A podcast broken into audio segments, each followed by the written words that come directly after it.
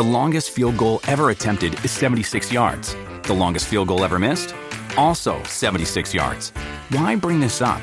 Because knowing your limits matters, both when you're kicking a field goal and when you gamble. Betting more than you're comfortable with is like trying a 70 yard field goal. It probably won't go well.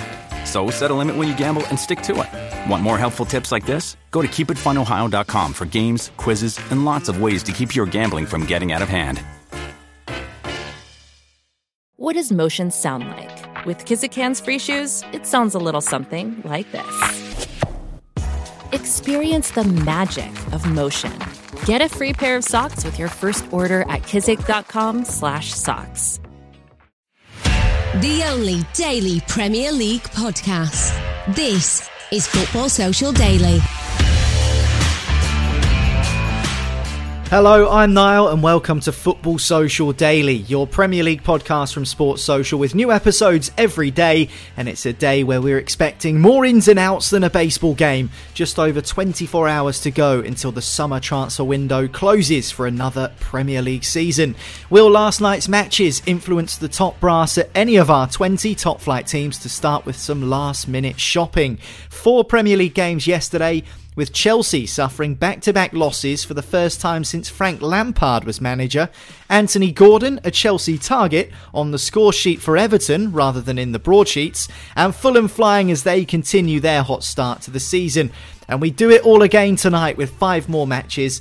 Arsenal looking to keep up their 100% start to the Premier League season. A tasty London derby in the offing as West Ham face Spurs, and managerless Bournemouth take on Wolves in their first game post Scott Parker. Absolutely stacks to go at on today's Football Social Daily. So, what we've done is drafted in the big guns Joel Tudor and back from his Portuguese getaway, Marley Anderson are here. Obrigado, gents. Obrigado, It's like baby. Joel Ramioli and Yeah, I've Laura there. Robert. I love how you didn't up want to play. call yourself Shearer. Someone's Ameobi and someone. who's got the, who's got the cultured left foot? I need to put them on. I, I- Marley needs the setup for the crosses. I think I've got him. He's got their nod on the little header in the box. I mean, what we need to do at Football Social Daily is often think of players that have played for all of our teams. And I think Laurent Robert played for Portsmouth and Newcastle. There's not many that played for Portsmouth, Newcastle, and Manchester United. In fact, I don't think there's any. I actually got uh, Obertan, who's played for Newcastle and United. Yeah, but what about Pompey? I don't think there's one that's played for all three. Pompey's always the problem. There's plenty of players who play for Newcastle, but they didn't fall as low as Portsmouth, and, unless they were in that golden couple of years of 2008 or whatever it was. You know what I mean?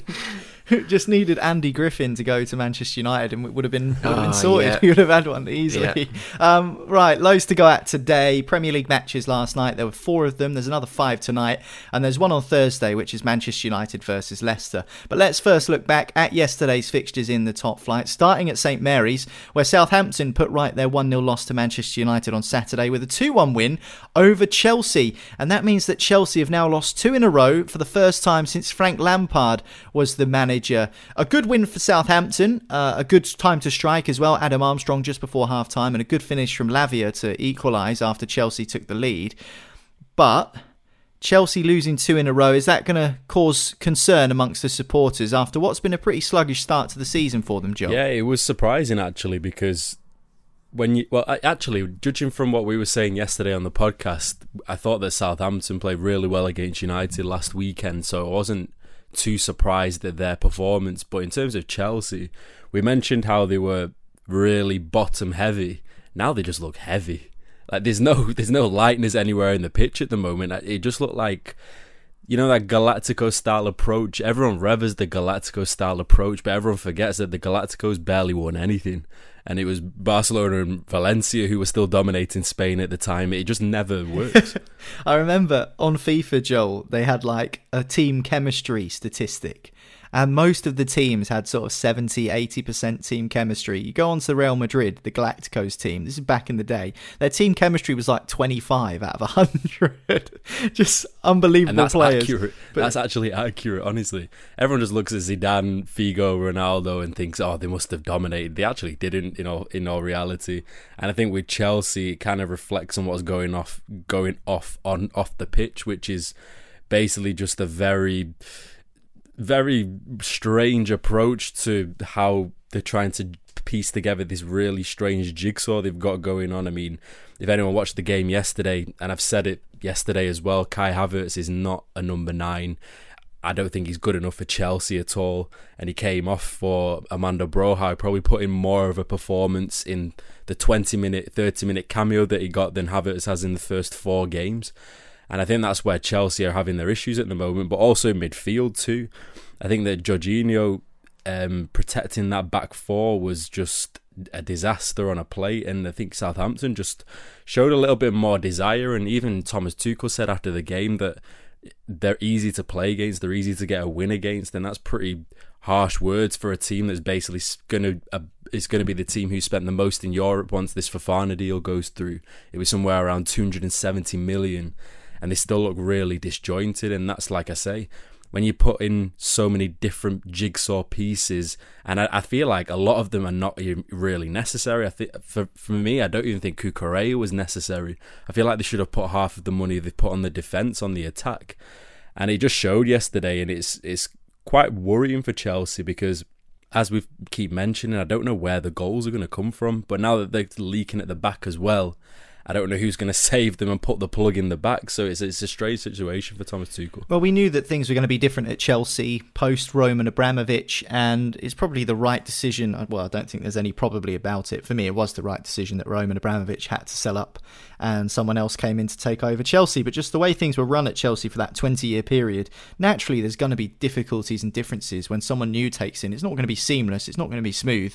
And Chelsea are probably ironing out those bumps now as we speak. So they lost 2 1 to Southampton last night. Let's zoom up to Elland Road now, though, where Leeds United were held 1 1 by Everton. And I say held, I wouldn't normally use that descriptor particularly last season, but Leeds have started so well, and Everton have kind of picked up from where they left off, unfortunately for Frank Lampard, who is the Everton manager now, of course. Um, but Anthony Gordon scored the Everton goal, and I think that's the most interesting factor from this game, Marley, particularly his celebration. It was a good run from Gordon. He took it nicely in his stride, finished low under the keeper between his legs to, uh, to find the back of the net for the Toffees. But the fingers in the ears celebration, there's been a lot of talk about Anthony Gordon in the papers, on social media, on Football Social Daily. That was interesting to see the way he reacted to scoring. It was. I think that's another 10, 15 million on me on my transfer transfer fee. Uh, another 20, 30 grand in the in the bank. um, yeah, it was. Look, it it was shocking defending to let him in. Let's be honest. I think Llorente. It, I don't know whether he had two left feet or two right feet or whatever foot he is, but he somehow didn't clear the ball and you know, it, it falls to goal and He finishes it under the keeper's legs. I think it's his first, pretty much his first non-deflected goal he's ever scored in his career, um, which is, you know, you know, I, I don't don't want to be too harsh on him, but it's it's not his fault that he's being linked with these stupid fees, but it is his fault that he's making noise about wanting to leave and stuff. That that does great on me, but you know, he took his goal well. Um, you know, could I blame him for leaving Everton? Probably not. There I think they've got some dark days ahead of them. If I'm totally honest, Everton with the, I was looking at a, a list yesterday of teams that have spent the most money in the last ten years, and they were in the in the world, and they were seventh on it, and it was like all the other teams were like, AC Milan won the league last year. Um, I think Arsenal and you know uh, Man City and Man United were at the top of it. Obviously, they've had success at, at least, not, you know, not the level of success they wanted, but still success in terms of getting into Europe and, and pumping money through the club. And I'm struggling to see what Everton have had, except you know four or five managers in that ten year period, um, a, load of failed transfers, a load of huge fees, and you know you've got to balance the books with the new stadium coming as well. But you know, as as for last night, they they did all right. There was a bit of bit of hope there, um, but I I don't think anybody really um, expected them to hold on to that lead when they went one 0 up, you're thinking Leeds are playing well. it's at uh, it's at Elland Road. It's a it's a really like buzzing atmosphere and stuff. Everyone's you know like flying in the in the early part of the season, and they've signed some good players. So wasn't really surprised to see uh, Everton get the the equaliser in the end. Leeds 1, Everton 1, final score at Elland Road. Moving on to Fulham 2, Brighton 1 now. Brighton had started the season well. They were fourth in the table. We spoke about it on yesterday's episode of the podcast, saying that they started similarly last season. They were in the top four for a short period at the beginning of the campaign, and everyone said that Brighton would fade away. They obviously did. They still finished in the top 10, which is a great achievement, but that fading away you might have already started at the hands of a Fulham side who are absolutely flying, Joel. I put them in my bottom three in my preseason predictions. I thought we would see the three promoted teams from the Championship finish in the bottom three come the end of the season. I know it's only four or five games into the Premier League campaign, but I'm being proved wrong already. What a start that Fulham have had. Yeah, and first and foremost, I think we've actually just jinxed Brighton's run now because we were literally saying just yesterday how they always find themselves in the top four, and now they're probably going to start going on a bit of a catapult downwards. But um, in terms of Fulham, I'm exactly in the same boat. I think most people had Fulham there or thereabouts in the bottom three just because it seemed as though it would be a similar type of approach that they usually have, where you know Mitrovic scores a stupid amount of goals in the Championship and then just fails to convert that into Premier League goals. But now he's one of the top scorers in the league. He's become an absolutely massive player for them. He seems to be scoring in every single game. Every time I see who scored for Fulham, and it's just a massive turnaround. I think you have to give so much credit to Silva, the manager, uh, for how he has them set up and how different they look compared to the season when they were in the Premier League, where they just looked like very timid little deers in the headlights. But now they're really going for games, and especially against Brighton as well. I mean, going going into this game, Brighton were absolutely flying. Obviously, they beat United on the opening day of the season. They got some really impressive wins. They've been playing really impressive football, but it seems as though Fulham might be the kind of bogey team this season that teams don't really want to play because they know that they could be undone, especially at Craven Cottage as well. So it's going to be a it's a it's it's a massive turnaround to be honest. And I think that when you look at how little of the transfer market they've actually dived into, and they've made quite shrewd ones. Obviously, like Andreas Pereira's come in. I think it's just well, you have to just give credit to the manager. I think, and it's going to be a really interesting time to see in the next two months if they can actually keep up this form because as we as we've seen so many different Premier League campaigns, sometimes you do get the smaller teams or the teams that have just come up going a really good win and then suddenly when all the fixtures really start rolling in they just seem to slump and go gradually down the table. But I mean, for a team that's just going to be gunning for staying up in the Premier League, getting to eight points already, I think it is is already a really good achievement in itself. They're already three quarters of the way there to uh, to 40 points. So it's I think it's a massive achievement so far. Yeah, it doesn't matter when you get the points or who against because they don't count for any more, regardless of the opposition. You know, three points is three points. Doesn't matter who you beat, and beating Fulham is is a good sign of where um, beating Brighton, sorry, is a good sign of where Fulham are. And we will be talking about Fulham and the transfer window a little bit later on in our transfer roundup because it looks like they're linked with four, maybe even five players that could come through the doors of Craven Cottage between now and the deadline on Thursday. Final game from last night finished Palace 1, Brentford 1 at Selhurst Park. Brentford have started the season well, bit like Brighton, really. They, have started well. Big win against Manchester United, of course, the highlight of their season so far. Um, and they were in business last night late on in the game. They ended up getting the equaliser in the 88th minute. So, Crystal Palace, Marley, that unwanted trait from last season of conceding late goals and costing them wins, that seems to have crept back in.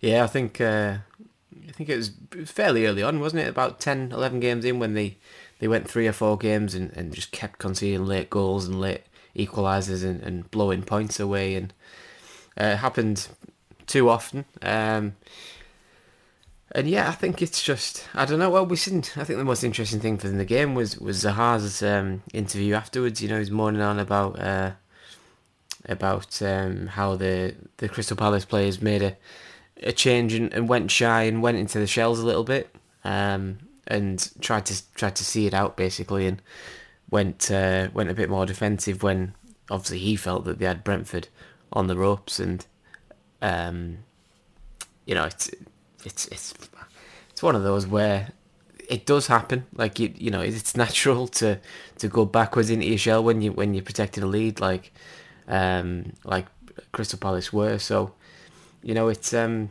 it's just one of those. It's it's it happens, but Palace have got to stop doing this um, because it's just like concent- I don't know whether it's concentration levels or it's fitness or or what, but it, it can derail them because you know every time you, you draw a game, it's two points lost, and you know if you do that three or four times in a season, you, that there's there's six to eight points there, and if you stick six to eight points on a team that finished, you know twelfth, thirteenth ish in the league last season, it's it's almost enough to get you to that last European Conference League spot, spot it's it's definitely going to get you in that race. You know what I mean? So even though it sounds like daft to say Crystal Palace could target Europe, like it's not a million miles away. And this, I think they drew like 15 games last season, or something like that. I think them and Brighton drew the most games of anyone.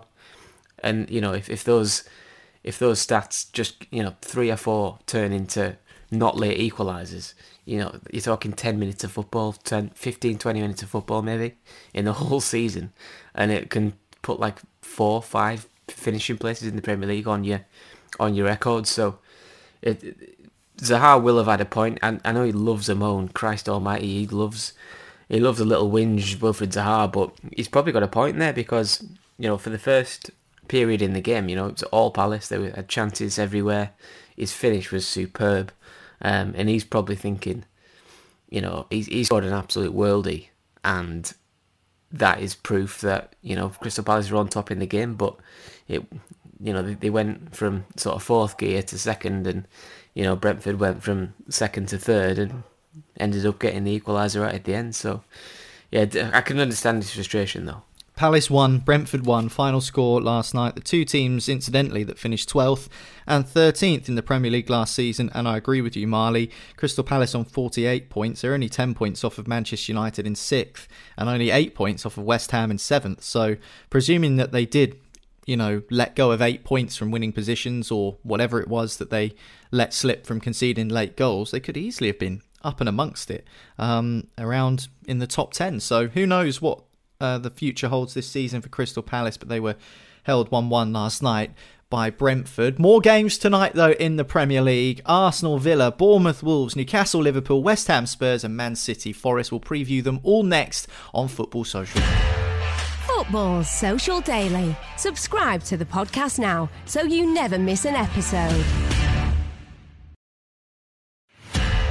Football's Social Daily. Find more great sport at sport-social.co.uk.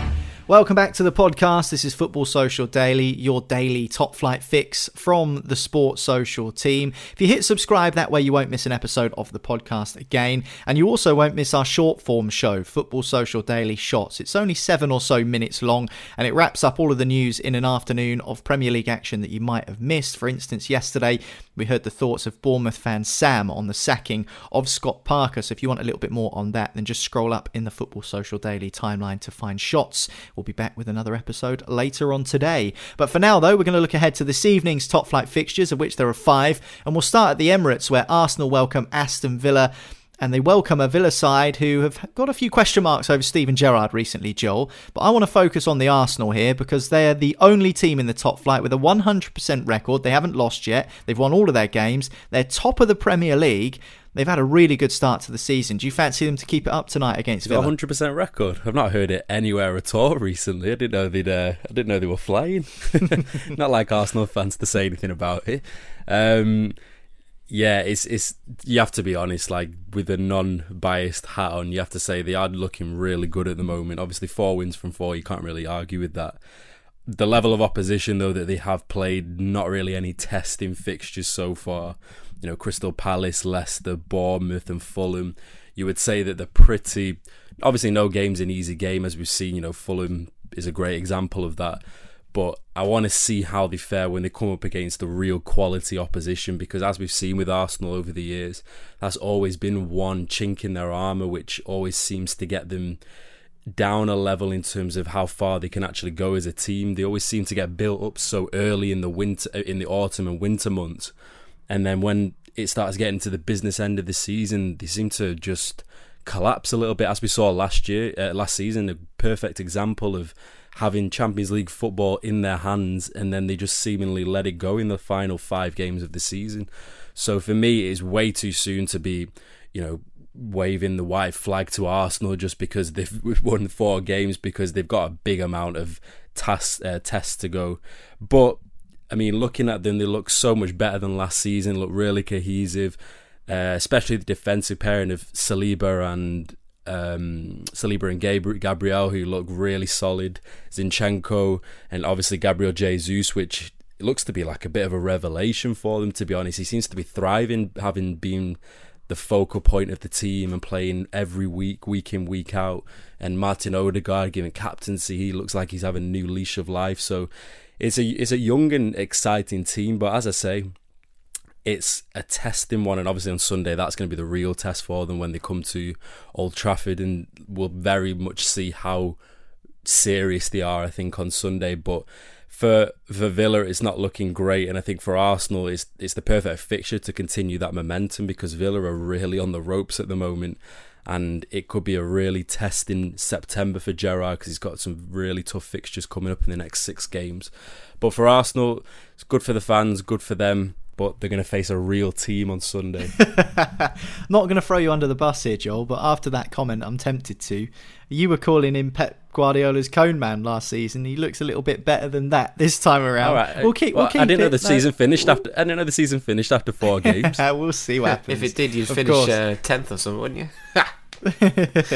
we'll see what happens, of course. Villa versus Arsenal tonight at the Emirates. Moving on to Bournemouth against Wolves. Not the most attractive game on paper, but certainly more interest drawn to this one after the fact that Scott Parker was sacked by Bournemouth yesterday and Gary O'Neill, uh, the former Portsmouth midfielder, will be taking temporary charge. Do you... Yeah, there's the Pompey wedge. Get it in there. I mean, we've already spoken about it. It's, it's my birthday. I'm allowed to talk about Pompey at least once, maybe. Um, but, you know, he is going to take temporary charge. He was uh, in the academy at Liverpool, actually, Gary O'Neill, doing some coaching um, before taking the assistant manager job at Bournemouth under Scott Parker. But he's going to be in temporary charge tonight.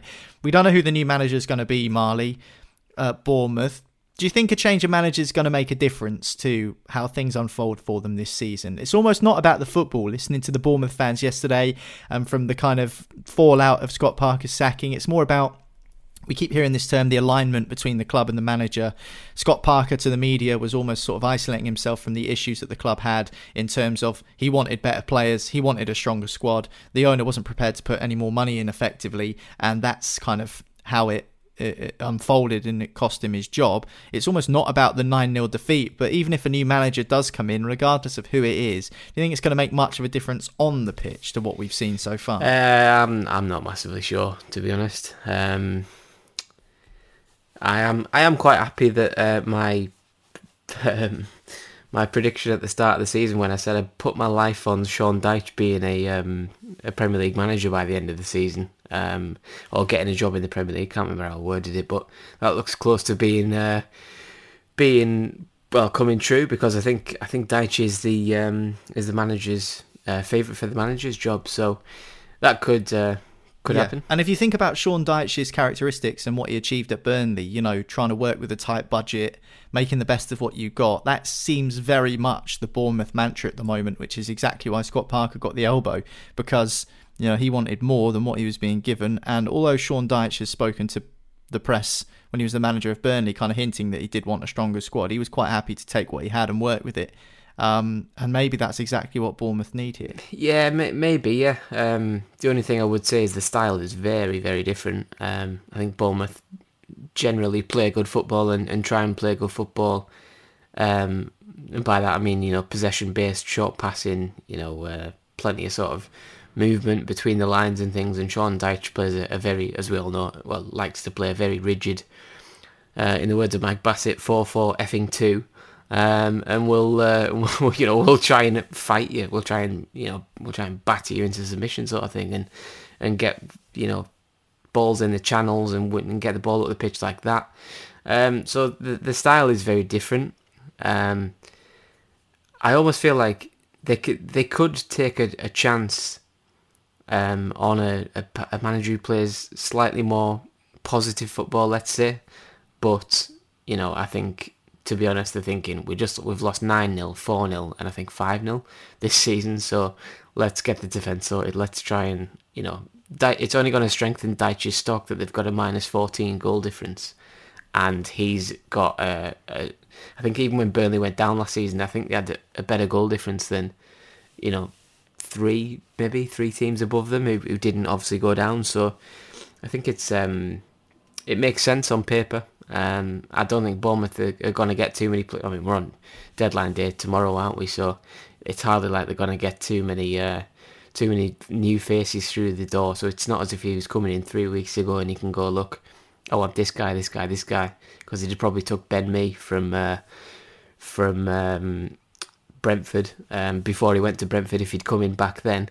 But obviously, you know, Parker Parker put a lot on the line by you know his his comments after the uh, Liverpool game were were very very bold for a manager who'd lost. You know, I know he'd lost to hard teams, but you know to criticise the way the club is run is very very brave. You know, to, to issue. Do you remember when you're playing like Football Manager or FIFA or something when you're a kid and you you, you issue the board an ultimatum because you get a bit bored of not winning, like finishing tenth or whatever, and you think, oh well, sorry, I'll give him a, an ultimatum, and you always end up sacked. It never works. It never ever works, and he's basically done that in real life. Um, so, yeah, you know, got to miss his uh, wacky cardigans, fourteen hundred quid cardigans, but you know, it, it is what it is. You know, you play stupid games, you win stupid prizes. It's it's one of them. Okay, well, Bournemouth were beaten 9 0 by Liverpool at the weekend. Some might have suggested that was part of the reason why Scott Parker lost his job. It sounds like that's not the case, but anyway, Liverpool's next opponents are your club, Marley, Newcastle United. Um, obviously, a great recovery for Liverpool after they lost to Manchester United in the game before. My biggest wonder for this game is whether we're going to see Alexander Isak get his debut for Newcastle. What do you reckon, mate? Uh, it depends on the the red tape. Um, I know um, Frank Lampard was very annoyed at it last night that Neal Maupay had signed and registered on Friday and couldn't play on, on Tuesday night because the Premier League hadn't had time to do it because they all had the bank holiday Monday off and weekend they don't work weekends. Um, so that was interesting. But I think Eddie Howe said yesterday that Isak's signing can um, his, his registration can go down to 75 minutes before kickoff. Uh, that, that's as late as it can go. So I'm expecting it to go through. You know, today's a, a working day in the UK, so it's um, it should go through. And so was yesterday. Yesterday was a working day in the UK as well, wasn't it? So um, it's it should go through. Whether he'll start or not, I'm not sure. Um, he's only played a, a tiny bit in in training.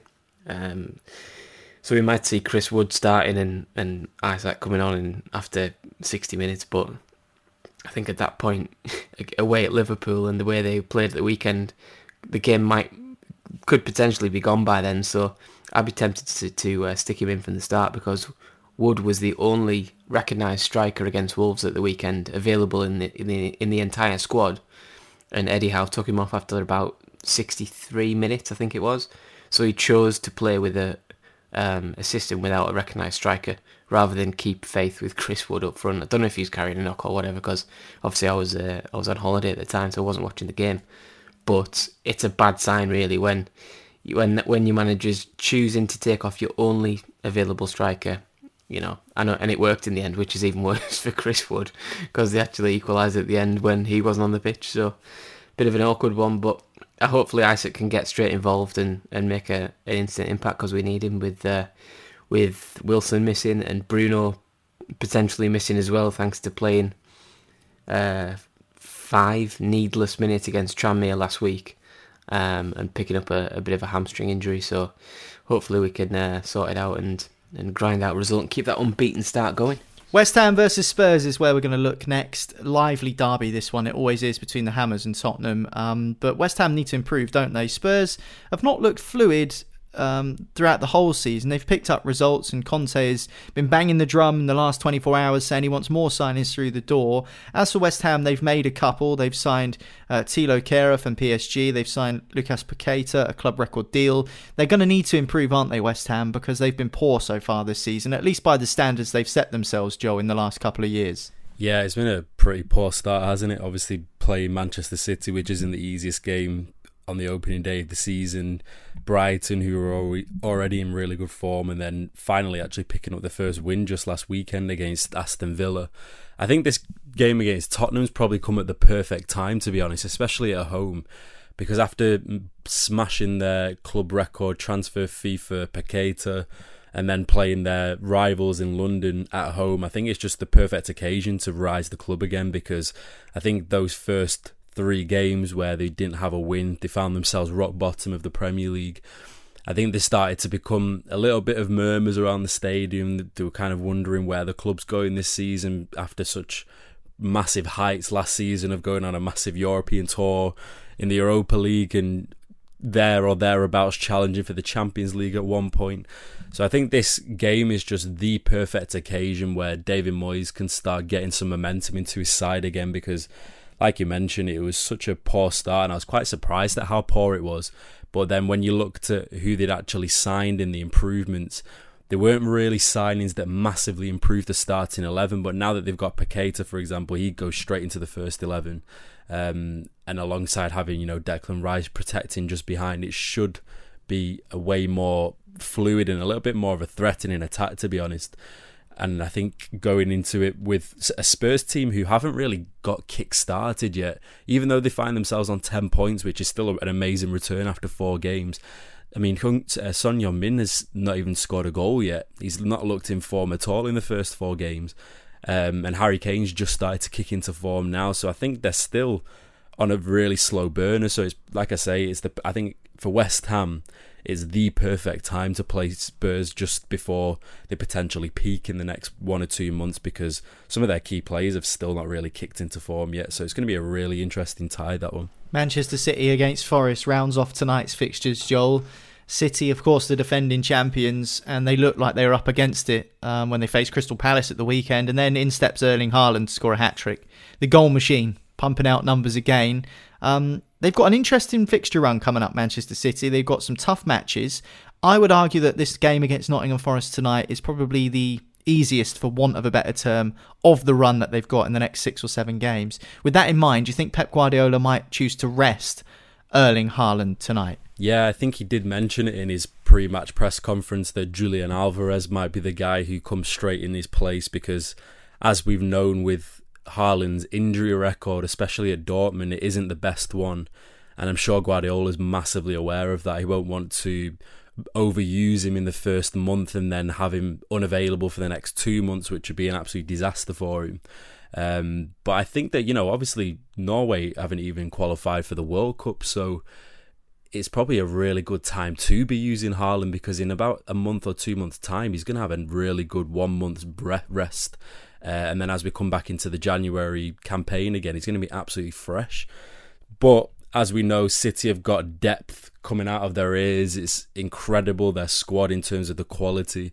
I mean, I feel like the second team could probably challenge for the Premier League. It's that good in terms of just how many first team players they're able to just rotate consistently. It is it is a pretty formidable squad, but coming up against Forest at home, you, you would expect City to completely whitewashed them. But as we've seen in the last few games, City defensively have been a little bit frail, and I think that's just shown by the fact that they've signed Akanji from Dortmund, or the close to signing him for 17 million euros.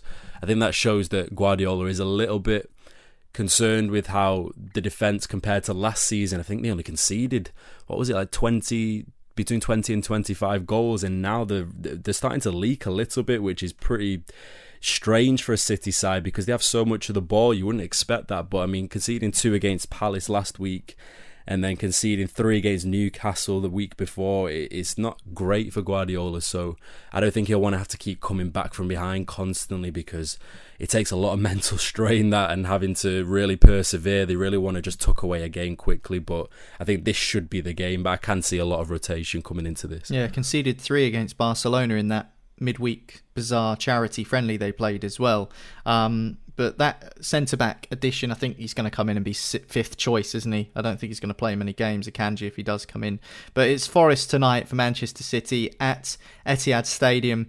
After that, their run is Villa away, Sevilla away in the Champions League, uh, Tottenham at home, and then Dortmund at home before a game against Wolves, and then into October it's a home match and the Manchester derby against Manchester United. So yeah, I think with the fixtures coming up, Pep Guardiola's rotation is going to be significant by the sounds of it. Okay, those are the five Premier League games tonight. There is one tomorrow as well. It's Leicester City versus Manchester United. We'll preview that on tomorrow's episode of the podcast, and we'll also look back at tonight's games then as well. So hit subscribe and you won't miss it.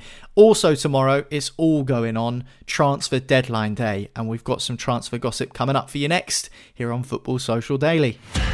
Football Social Daily. Find more great sport at sport-social.co.uk. Football Social Daily. Subscribe to the podcast now so you never miss an episode. Welcome back to Football Social Daily. Final part of today's show, we're going to be talking about transfers, and transfer deadline day will have been and gone by the time you hear from our guests on this week's episode of The Dugout. Francis Benali, former Southampton man, and Sol Bamba, absolute legend of the Football League, and of course a former Premier League player with Leicester City, also played for Leeds and Cardiff as well. He'll be uh, joining me on the show also, so make sure you hit subscribe and you won't miss it. Transfer deadline day, though, fast approaching, as I say, just over 24 hours until the window closes closes. And let's look at Manchester United for the time being. It looks like James Garner is on his way out to Everton. That one's close to being agreed. But in terms of incomings, it looks like United might well be landing Sergino Dest on loan or a permanent deal from Barcelona. It's 20 million euros if that's the option they take in terms of a permanent deal. It would mean Aaron Wan-Bissaka can leave Marley. Do you think that it would work bringing someone like Dest in uh, uh and Wan-Bissaka leaving? Has he really had the desired impact, the the England defender? I say England, I don't think he's ever been capped, has he, Wan-Bissaka? So do you think that would be a, a good decision to let him leave? Yeah, I think so. Um, he's, he's counterproductive, isn't he, to the style of football that, that um, Erik Ten Hag wants to play. If you if you think about, you know, his time at Ajax, there was the, the fullbacks were basically, you know, midfielders. They almost played two at the back at times. With the the fullbacks were so so high up the pitch, and you know the only guys at the back would be the two centre backs and the holding midfielder. So. Um, if you look at Wan-Bissaka's strengths and skill set, it's it's not crossing, it's not attacking, it's not dribbling, it's it's tackling, it's one-on-one defending. Um, I still think there could be a role in, in, in the squad for him, but it'd be like you know when you're winning two one and you know you, are right back on a like Dalot's on a booking or whoever's playing's on a on a booking and you're you're a bit worried about their left winger type of thing. It's not really a role for a fifty million pound centre back, uh, right back. Sorry, but you know they're going to take a, a, huge hit on him as well. Fifty million quid they spent on him, um, and he never really looked that sort of untouchable. I think he played well at first, and everyone was you know buzzing over the fact that he did slide tackles and everyone was like, "Oh, look at look at this guy slide tackle. He's brilliant." It's like, yeah, but he's going to ground all the time. He's letting the guy pass and then sliding him. If he gets a few of them wrong, it's not. It's you know it's not great. And then when he gets the ball, if Man United are having sixty five percent possession of the ball, and it comes to him, then they lose it. It's like he's not good enough in the build up phase. So getting someone like Dest, I think it's just dipping into Ajax's. Uh, absolutely gutted. Ajax must be fuming, you know. when Man United just come along every they are they are the playground bully who comes for the dinner money every day. Uh, every summer they turn up. Right, we'll have him now. We'll have we'll have Van der Beek last year. Uh, you know, we'll have. Uh, and we'll have your manager. you know, we'll have Antony. We'll have Martinez. Uh, who else have you got? Right, we'll take a.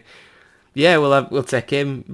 There's been loads over the years, and I think they, yeah, they must be fuming, but also laughing at the same time because they keep coming in and paying daft money. But if Dest comes in for the right price, you know, it's um, I think it's a forward move, and you can always, if you take him on loan, was it a loan deal? You said was it? Yeah, loan originally. Well, I mean, there's conflicting reports actually. They are interested by the sounds of it. United, some are saying loan, some are saying permanent, and it would cost around 20 million. They've also decided that it's probably a little bit too late to try and sign Frenkie de Jong as well, but I think we already knew that. But yeah, loan or permanent, it could be either. Yeah, I mean, to be fair, it's probably quicker to get a loan through with, you know, a day left, you know, 24 hours left. It took them took him four months to get rejected and frustrated in the bid for um, for Frenkie De Jong. So they probably just want something cut and dry and you know a little bit quicker. So it's um it makes sense. And if you get him on loan and he's rubbish, you don't you don't buy him. it's as simple as that.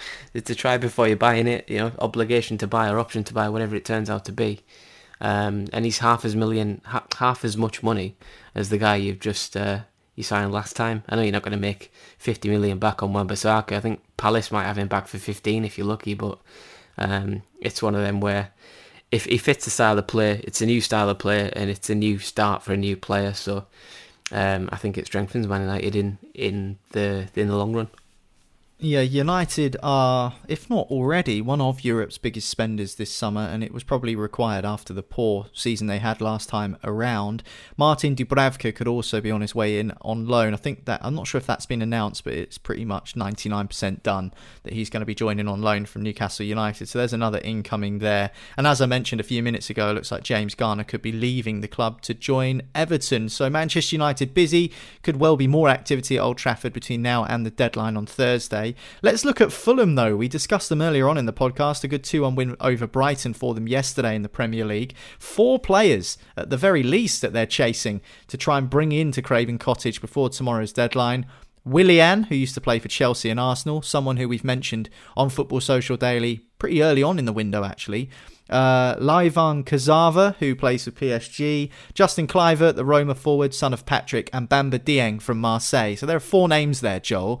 Um, it looks like it's not going to be one of the four. It looks like they're trying to get all of these players through the door, which would be some serious business with two days to go if it comes off. Well, one of them definitely won't be coming, which is uh, Justin Kluivert. I think he's been refused a work permit yesterday, which means that the deal's completely fallen through, even though they just agreed um, a twelve million pound deal with Roma for him. So it's that's just the effects of uh, Brexit coming into play there. But I think in terms of Willian, that looks like it's going to be quite likely. A bit of a strange one considering just how poor he was at Arsenal. Uh, Kurzawa, he's been a, I mean, he's been around well not around Europe, but he's been in the, that PSG side for a number of years now. He's played in some big Champions League nights.